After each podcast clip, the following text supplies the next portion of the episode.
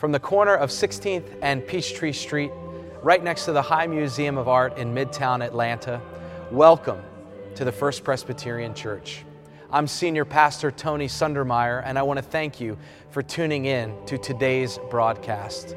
And I would invite you now to join us in the worship of God. Good morning. My name is Becky Kelly, and I'm currently serving on the session here at First Pres. Please join me in the call to worship.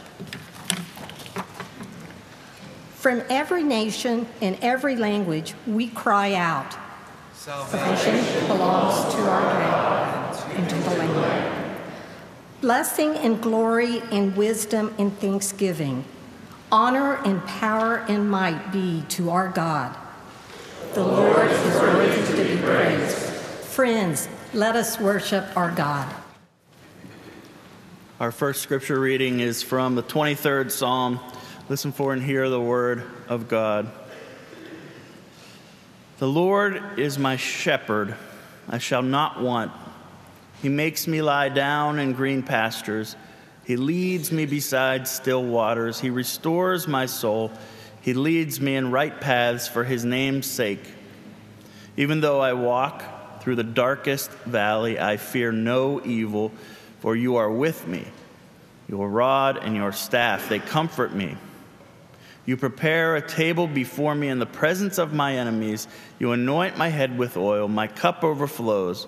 Surely goodness and mercy shall follow me all the days of my life and I shall dwell in the house of the Lord my whole life long.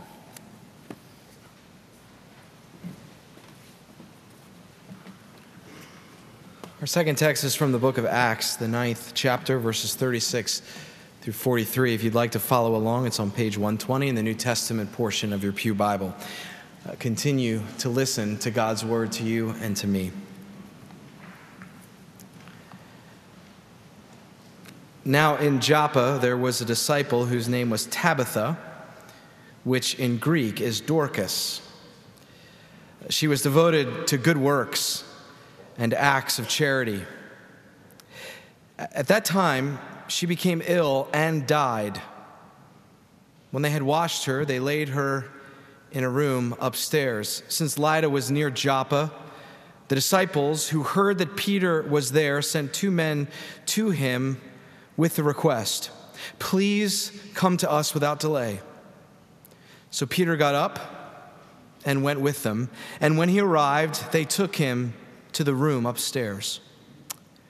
All the widows stood beside him, weeping and showing tunics and other clothing that Dorcas had made while she was with them. Peter put all of them outside, and then he knelt down and prayed he turned to the body and said, Tabitha, get up. Then she opened her eyes, and seeing Peter, she sat up. He gave her his hand and helped her up. Then, calling the saints and widows, he showed her to be alive. This became known throughout Joppa, and many believed in the Lord. Meanwhile, he stayed in Joppa for some time with a certain Simon, a tanner. Friends, this too is the word of the Lord. Thanks be to God. Would you join me in prayer? Lord, break open this word afresh to us this day so that we may be different people than those who came into this sacred space this morning, uh, even to be more like your Son, Jesus Christ, the risen and reigning Lord. Amen. Well, when Peter showed Tabitha to be alive to the saints and the widows of the church in Joppa, when word got out that she had been raised from the dead, what was witnessed in that moment was really just the culmination and the pinnacle of the resurrection power of God already at work in and through her life. For when Tabitha lived, she was truly alive. When she lived, she was truly alive. She was alive to God, and she was alive to other people. She was alive to God's mission for them and for the world. Luke tells us that she was devoted to good works and acts of charity. In fact, he calls her a disciple. Now, this is the only time the word disciple appears in the feminine form. The only time it appears in the feminine form in Luke's two volume work, the Gospel of Luke and the book of Acts. Tabitha was a disciple. She made an impact, she made a difference for the gospel of Jesus Christ. And because she made a difference, because the impact was so great, the grief was so heavy. Because she made an impact that was so great, the grief was so heavy, shared among those who loved her and for those who were blessed by her ministry. Luke tells us that the women mourning her death showed Peter all the, all the tunics and the clothing that she had made for them when she was alive. Upon seeing these handmade items, Peter's feelings may have been similar to the feelings I have had when members of this congregation talk about the beautiful handmade plates that hang in the pastoral care suite, or, or the beautiful colorful cups that were handcrafted by one Nancy Kerwin. Tragically killed in a car accident in the fall of 2008, Dr. Kerwin was the executive director of the Samaritan Counseling Center, a partner ministry that is housed right here on our campus. It was said that the essence of Nancy's life was giving to others. She saw the best in everyone and passionately maintained the conviction that, that people could heal, that, that people with support and with encouragement and care could be made well again. She gave and she gave and she never gave up by the example of her own Christian life she inspired people suffering from mental illness to realize that caring for others could, in fact, be part of the road to their own healing, to their own wholeness. When people around this church talk about Nancy, when they think about Nancy, when they think about her impact, and when they look upon these, these beautiful handcrafted items, these these plates and these cups, they are at once filled with both gratitude for having known her, but also a grief because she is no longer with us. Many of us did not have the privilege of knowing Nancy Kerwin. If we didn't, I still suspect that we have known someone like her. Right? We've known someone like Tabitha in your own mind, think about that person right now. Think about that person. Who for you has been a Tabitha? Who has been the one who has demonstrated for you what it means to carry the name disciple with faithfulness and integrity? Who are the Tabithas in your life, the ones who have modeled the Christian life, the ones who you know without a doubt followed Jesus with everything that they were. Those who wear the name disciple may live fully alive. A disciple will tell you this. Those who bear the name disciple will live and can live fully alive to God and fully alive to others because they know they too will be shown to be alive in the resurrection from the dead, the same way that Tabitha was. Even though they walk, even though we walk in the valley of the shadow of death, they and we do not fear because we know that God is near us. We know that God is for us. We know that the fullness of life that we may experience right here and right now because of the grace of God and the power of God to raise Jesus from the dead, that it doesn't end in death, but that we will share in a fullness of life in the age to come. That is the disciples' treasure. And so we are made alive without fear because we know how this story ends. Jesus said, I have come to give life to the full. This fullness is known in following him and will be known in the age to come. You know, when I think of saints like these, the folks that you're thinking about right now in your own heart and in your own mind, when I think about saints and disciples like these, I think of the words attributed to Mother Teresa who once said, Not all of us can do great things. Not all of us can do great things. But we can do small things with great love. We can do small things with great love. Katie and I visited uh, the High Museum right next door on Friday and took in the Eric Carle uh, exhibit. Carle is one of our favorite children's authors and illustrators. Some of our top picks have been books that we read over and over and over and over and over again to our boys. Books like The Very Hungry Caterpillar and Brown Bear, Brown Bear. Uh, Carle once said, When I was a small boy, my father would take me on walks across meadows and through woods. He, he wrote, In my books, I honor my father by writing about small living things.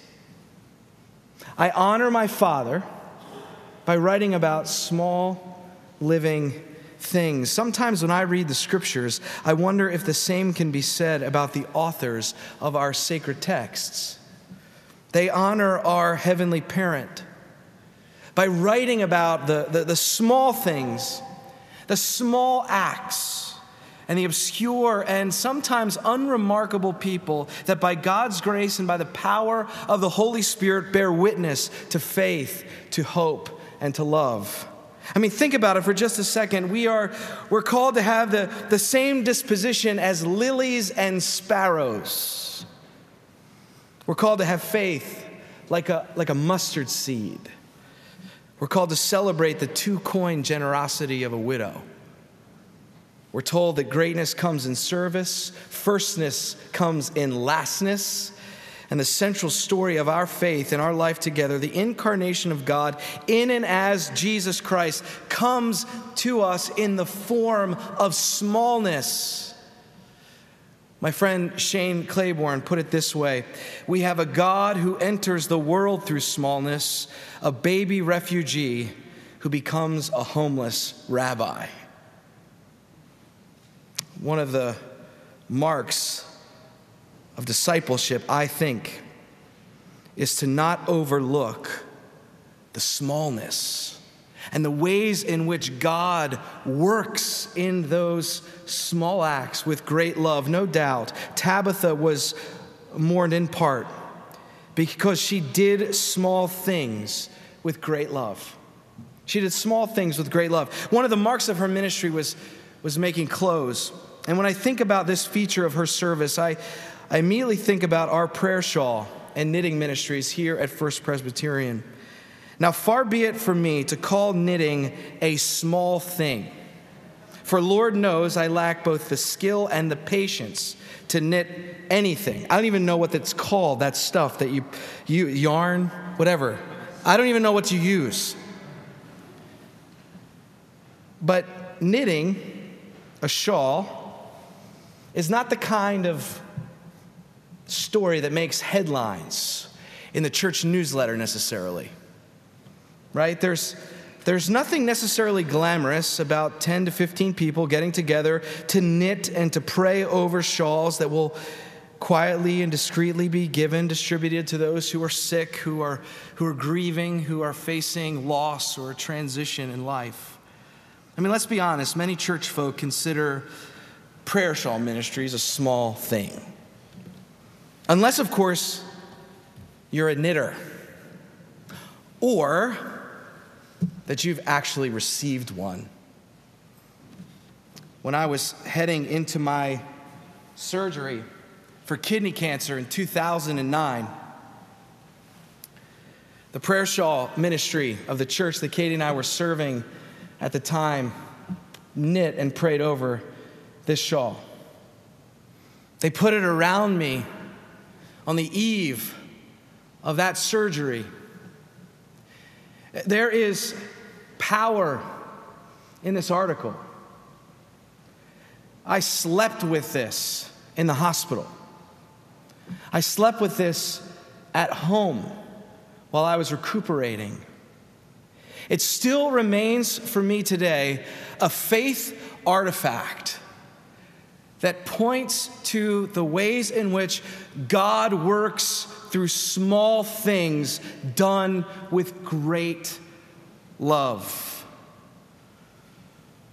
My wife Katie, along with Iris Dodge, have relaunched our prayer shawl ministry here in the church. 15 women, in fact, gathered this past week to do this small thing with great love that has a gigantic impact. One of the women in the group has been recently grieving the death of her sister. When asked why she joined this ministry, she told a story about how the, the knitters from this group had, had made her a shawl and had, had prayed over it, and they, at a Bible study, put it around her shoulders and had prayed for her. And she talked about what a great comfort that shawl has been in the midst of this difficult time, in the midst of this valley of the shadow of death.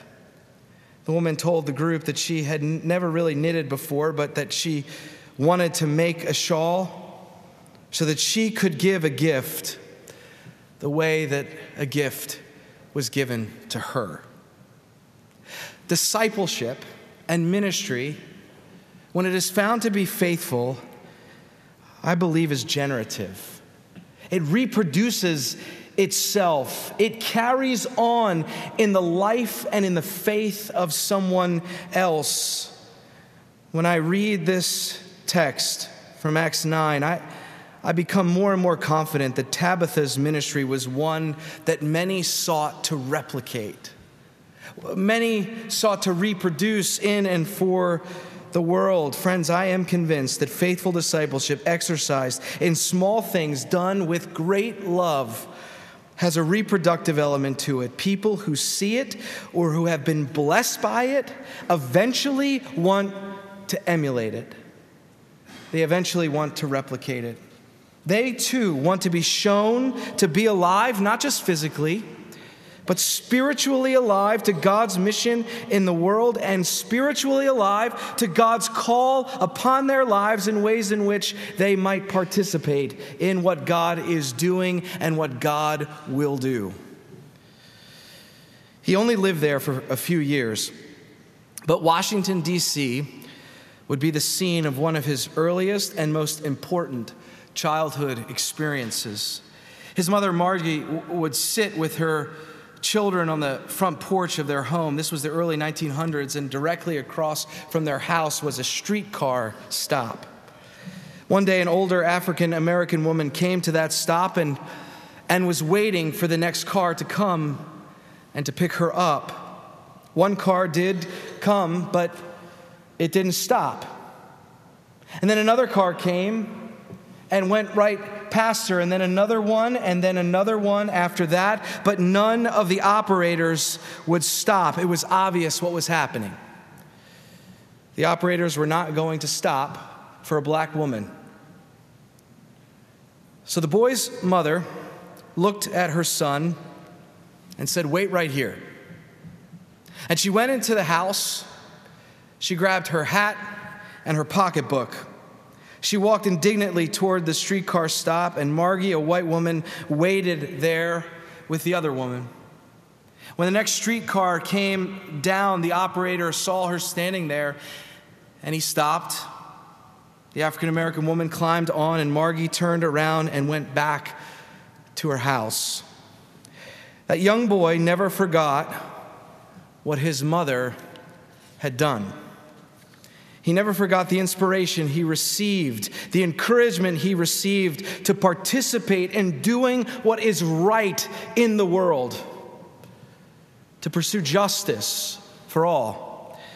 It was a small thing done with great love, and it had a tremendous impact on how he was going to be shown to be alive to God and shown to be alive in the world as a part of God's mission. You see, that boy grew up and went to Cornell University, earning both his undergraduate and his law degree there. Eventually, he was appointed the chief judge of the Fifth Circuit Court in the United States.